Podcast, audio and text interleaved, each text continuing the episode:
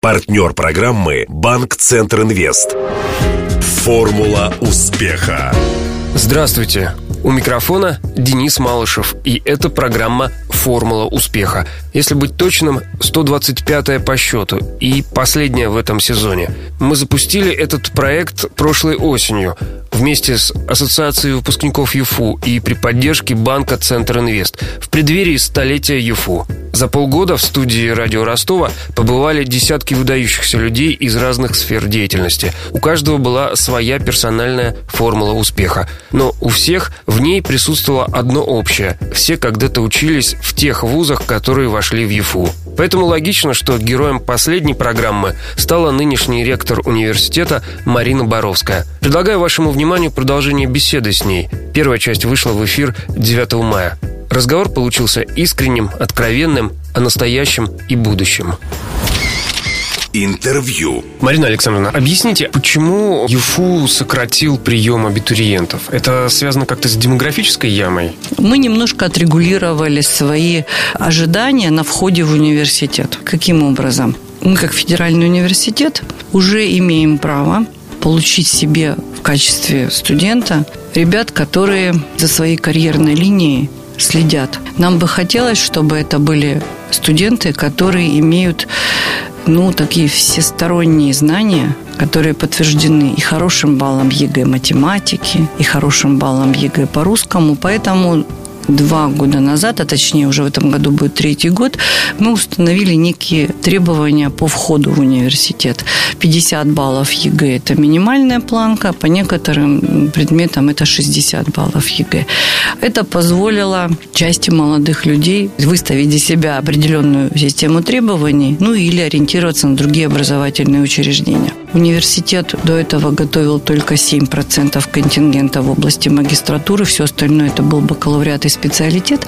Сегодня эти цифры на магистрскую подготовку в качестве госзадания от министерства, они активно растут. Поэтому, конечно, нам нужно было подготовиться и к этой части. Во-вторых, формируется такая среда, где ребята уже все приходят для того, чтобы стать лучше, чтобы научиться, чтобы получить знания, которые дадут им профессиональную уверенность. Не диплом, а знания. Есть у нас, так сказать, здесь какие-то моменты, которые требуют, может быть, нашего еще и дальнейшего урегулирования. В этом году в приемной кампании введено новшество, связанное с тем, что если русский и математика сданы, один из этих предметов сдан недостаточно хорошо, то молодому человеку предоставляется право да, заявиться на, ну, на один из предметов предметов на пересдачу. Поэтому, если даже ребенок в это время там, ну, приболел, понервничал или как-то неправильно отреагировал, у него появляется этот шанс э, исправить результат. А история с портфолио – это продолжение всего этой же стратегии, да? Это в системе школьного образования. Портфолио было введено э, ну, какое-то время назад. И вот сейчас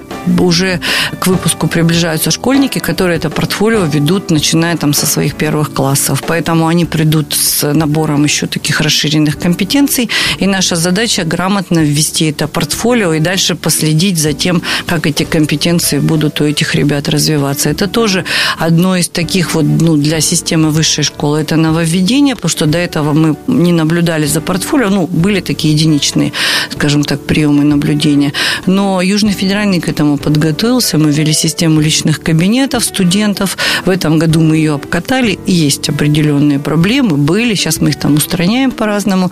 По сути, школьники школьники уже со школьной скамьи привыкают к так называемому проектному образованию. Вот портфолио это не что иное, как как раз собрание таких проектов. Да. А везде ли это портфолио будет, что называется, к месту? Задача портфолио понять и увидеть, каким набором компетенций в принципе обладает этот молодой человек, чтобы его дальше в своей профессии правильно сориентировать. Будь то профессия бухгалтера-аналитика, например, да, то есть у нас есть бухгалтерский учет и аудит, одна из специализаций в экономике, например. Но бухгалтерский учет – это один набор компетенций, а аналитика и аудит – это другой набор компетенций. Мы можем правильно помочь профильно сориентироваться молодому человеку, когда он уже профессиональное становление начинает проходить. Поэтому мне кажется, что это хорошее нововведение, которое будет касаться всех студентов и поможет им действительно свой проектный подход или процессные какие-то решения выработать правильно. Передам сейчас переживания преподавателей. Рассуждение такого рода приходилось слышать. Становится меньше студентов, э, становится, соответственно, меньше потребность в преподавателях, и плюс еще кризис. Люди волнуются. Ну, что касается сокращений, в полном объеме э, не могу поддержать этого тезиса коллег. И вот я очень много встречаюсь с коллективами, вот стараюсь это делать как раз вот в период завершения э, одного финансового года, потому что наступает пора отчет ректора, и стараюсь много встретиться. Так вот, хочу сказать, что, к сожалению, за много лет развития системы высшей школы сложилась такая практика, когда у коллеги у него ставка, потом у него часы, потом у него еще полставки, потом у него еще какие-то формы. Э, в результате чего сложилась такая многомерная система занятости у сотрудников в университете. Э, в университетах, это не только у нас, так сложилось. Мы просто пытаемся преодолеть эту ситуацию. Два года назад, вводя систему личных кабинетов в Южном федеральном университете, мы попросили всех коллег зарегистрироваться в информационной базе РИНС. Это такая общероссийская база, да, которая отслеживает индекс научного цитирования. Э, она сопровождает деятельность любого сотрудника, который попал в научно-педагогическую сферу. То есть это обязательная часть, да, чтобы подтвердить свои профили. И когда мы всех сотрудников за полтора года убедили зарегистрироваться там, то у нас оказалась численность профессорско-преподавательского состава и всех людей, которые так или иначе писали про научные статьи и публикации в Южном федеральном университете около 3400 сотрудников. А это много или мало? А численность университета 7,5 тысяч. То есть, понимаете, это как раз вот эти ставки, полставки, хвостики и разного рода совмещения, которые есть.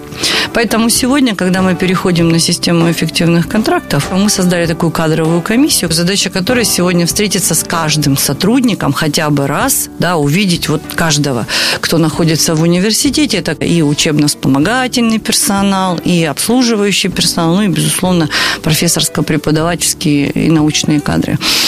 Сказать, чтобы это сокращение массовое или потери должностей, нет. Это просто попытка отрегулировать вот такие взаимоотношения и еще раз да, как бы по-новому на эту ситуацию взглянуть. Каждый, кто занят сегодня в процессе работы со студентами, сегодня востребован. Те, кто не востребованы в образовательной деятельности, заняты в научной деятельности, сегодня университет получает большое финансирование в части науки. Здесь вот таких массовых волнений я на сегодняшний момент не вижу. Просто любое нововведение, вот особенно первый взмах этого нововведения, заставляет, конечно, сгруппироваться и напрячься. Но дальше, когда начинается работа по приведению в соответствие этих вопросов и проблем, все как-то так, мне кажется, урегулируется. Возникают какие-то разовые ситуации, коллеги обращаются, я здесь прошу их обращаться напрямую ко мне, потому что э, сегодня представителем работодателя являюсь именно я, и такими вопросами разбираюсь прям конкретно, персонально. Повышается серьезно роль руководителей подразделений. Руководитель должен принять такие решения, чтобы дальше предоставить уже ректорату, кадровой комиссии и непосредственно ректору решение о том, кто как будет в эту систему встроен. Ну, случаются перегибы, коллеги там пытаются по-разному эту политику транслировать. Ну, для этого здесь есть я. Марина Александровна, ну а вообще как это быть женщиной-инноватором, руководить вот таким супервузом? Я, безусловно, как это всю фрагментарность своего ректорства осознаю. И я понимаю, что ректорство этого этапа не должно нарушить академическое течение университета и течение тех академических школ, научных школ, которые есть в университете, поэтому отношусь к этому вот с максимальной бережностью. Но с другой стороны, я же и понимаю, что сегодня вокруг нас находится целый пласт молодых людей, активных, сильных, способных к нововведениям, которые тоже ждут от нас возможности включиться формирование этого академического сообщества. И понимаю эту ответственность тоже. И разделяю ее. Я сегодня должна помочь этим молодым людям найти себя в системе университета. Потому что это завтра университета. Важно, чтобы вот эта научная преемственность, она была. Важно не потерять традиции, но важно и увидеть перспективы 16 мая соберется, по крайней мере, вы постараетесь собрать на легендарной поляне перед физфаком на западном выпускников всех-всех вузов, вошедших в ЮФУ. Я даже боюсь представить, какая цифра должна в итоге получиться. Вы насколько рассчитываете? Последние там несколько лет мы ведем наблюдение. Где-то собирается там 5, 7, 8 тысяч человек. Думаю, что в этот раз мы ждем около 15 тысяч выпускников, но никого не ограничиваем, да, и хотим, чтобы, безусловно, все имели возможность встретиться. Это, знаете, особый дух, это особая атмосфера. Я сама два раза всего посещала за все это время поляну, но один раз уже вот в 2013 году в качестве ректора университета и один раз там несколько лет назад, когда мы договорились со своими однокашниками встретиться. И тогда я пережила, ну, просто огромную такую, знаете, волну чувств, как все женщины, там, старела, там, чуть-чуть как-то выгляжу уже не так, там, где-то поправилась, думаю, вот будет неловко. Но когда ты приходишь и попадаешь в эту атмосферу и встречаешься со своими однокурсниками, ты попадаешь в ситуацию молодости, легкости, общения, когда твой статус, твои должности, все становится каким-то, знаете, таким проходящим, и остаются вот эти вот сумасшедшие качества человеческие, да, которые поддерживают в тебе дух и дают тебе новый заряд. Заряд молодости, легкости, ощущение того, что все возможно. И, наверное, в этом даже возрасте возможно еще все. А ты вступил в ассоциацию выпускников ЮФУ? Звони прямо сейчас. 218 40 31.